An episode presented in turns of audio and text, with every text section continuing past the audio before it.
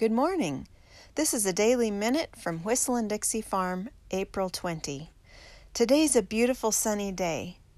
We've been planting seeds in pots to get ready for spring gardening and transplanting the seedlings. We have tomatoes, peppers, cucumbers, various flowers, and squash and cantaloupe. It's really exciting to see them begin to grow. We are also currently raising and training a blue heeler pup who's very energetic and happy to please. She wants to be a great help in catching the chickens who get out of the fence. That is having to be moderated, though, as you can imagine.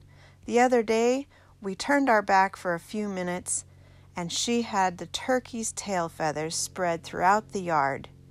The turkey is not very happy about that, also, as you can imagine. And She's staying inside the fence now. She happens to be a heritage breed that's able to fly over the fence, but uh, she's changed her mind on that.